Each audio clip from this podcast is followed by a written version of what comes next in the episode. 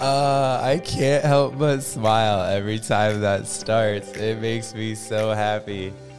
Uh, how are you guys doing? Uh, how are you guys doing? It's me, Andrew, once again. Uh, Andrew Carroll. Oh, you just breathe with me? Oh, just breathe. It's such a beautiful day. It was such a beautiful day. It's dark out now. You can't see. I'm not moving the camera, but yeah, it's dark out right now. Such an amazing day. I went to a great training class. Uh, got some experience with some some new stuff that was uh, man. I'm telling you, my my Ashe All Day podcast network is real. It's happening.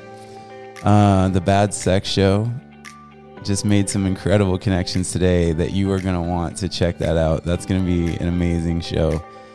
Uh, and since you're here, you already know that Ashe All Day is an amazing show. Yeah, it's so good to have you back with me. Thank you so much. Oh, man. So what did you guys do this this beautiful day? It rained here in Seattle. It sure did. Yeah, I went down for a walk in Pike's Place Market. Always a good time. It was uh, a little drizzly, but I did that before I had to go to the training class that I went to. Not had to go, but was blessed to go to the training class that I attended. And I'll just tell you that right now, uh, it was the beginning Dungeon Monitor training program. And that was put on by the Dungeon Monitors Resource Group. And I've got to say, blew me away, truly. Uh, totally trauma informed. The, the instructors were phenomenal. So much experience at an incredibly high level in their field and all of them coming from their hearts.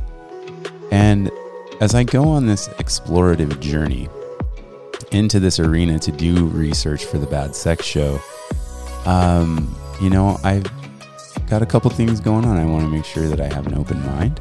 I want to make sure that I am acknowledging any preconceived bias I might have. And I want to pay attention to my intuition. I want to make sure that if my body or my spirit comes up and says uh uh or yes, that I'm honoring that. And today it was all yeses. It was an incredibly diverse group of people in some ways and not diverse at all in others. But I'm really excited. I'm really excited to play to my edges. Um, maybe get involved in some edge play. I don't know. But that is all a conversation for the Bad Sex Show. So if you want to check that out, those episodes will be coming out soon. And like I said, I am working on coordinating uh, episode recording sessions with the three instructors from the Dungeon Monitor Resource Group, which is a phenomenal organization. So you're going to want to check that out. But today on Ashe All Day, Ashe All Day, I, I smile every time I say that. We're going to be talking about spiritual bypassing because that is a teaching that has come up for me in a big way this week and it was incredibly impactful. So before we get into that, I'm going to invite you to drop in with me. So if you have me on camera, if you're watching this video, just go ahead and make eye contact with me. Right here. Be right here with me. And if you're listening in the car, keep your eyes open just be with me, be with this voice. We're going to take a big breath in.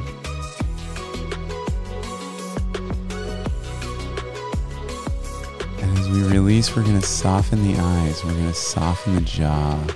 We're going to keep our eyes open if we're driving, but we're going to soften the face.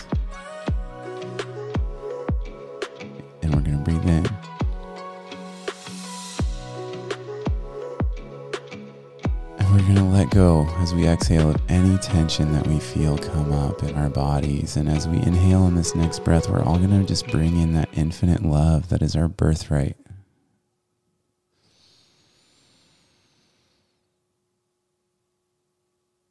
And again, as we release, we're going to go ahead and give love back to the universe and the people that are in our lives, in our tribe, in our community, and ourselves.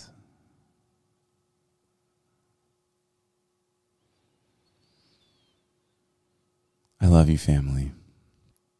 So, today we're going to be talking about spiritual bypassing. Spiritual bypassing. So, what is it? Well, it's pretty simple. Spiritual bypassing is literally bypassing, walking by, not honoring feelings that could be labeled as bad or negative that you don't want to deal with, that you don't want to feel. And in lieu of being present with those and honoring those, what you end up doing is toxic positivity or distraction or coping. And you're labeling it as a good practice because you're spiritual now and you've got it all figured out and nothing can shake you because the universe conspires for you. And a lot of that's true. but there's got to be balance, right? If we're living dualistically, black and white, good and bad, this and that, we're putting ourselves in a position of possible disappointment, of having expectations of all these kinds of things. And it makes it a lot harder to surrender to the still small voice, the tug, the pull, the wisdom that is our birthright, that we are inherently connected to through generations and generations of teachings and experience and repeats and cycles and circles and all kinds of things. So, spiritual bypassing can be really sneaky. I'll share with you that in the experience of a breakup specifically, there is a lot of a lot of times that hurts. it hurts a lot um, for me, I, I feel that stuff deeply. Um, I really do. I open up my heart. I do my very best to be love in a relationship. And that sometimes comes with, you know, when it's time for that relationship to be over, um, I get hurt. And that's totally okay. I'm okay with that. Um, I've learned some other tools and some ways to love myself even better so that I can protect against that. Um, you know, slowing things down, taking it easy, not having any expectations, staying away from labels, all that kind of stuff. Not, yeah, just feeling things out, going with the flow and relaxing into relationship with a person and seeing what naturally develops versus my old go to of trying to force my will into the universe and getting the outcome that I demand uh, has been a lot better. It's been a lot better.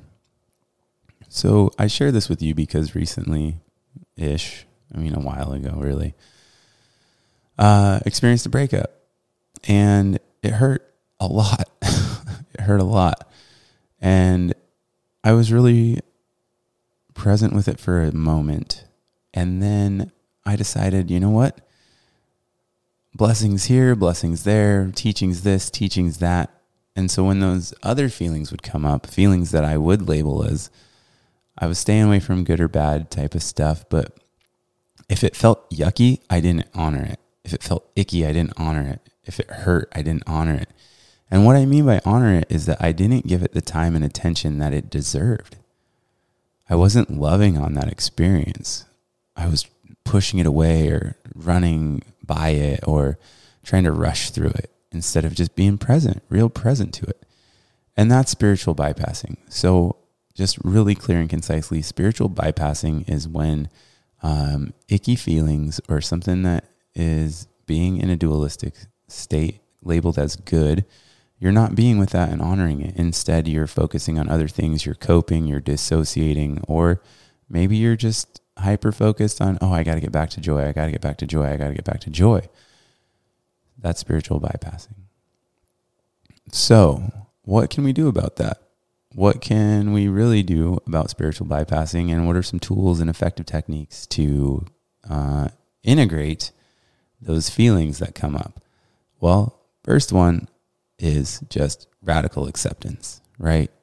Radical acceptance, surrendering. Uh, these are tools one and the same, two different names. What does it mean to surrender? To me, that means that I take a pause. I slow down. I evaluate the landscape and I plan my next steps. I open up to Creator and I move forward when the time is right. I move forward when the time is right. So,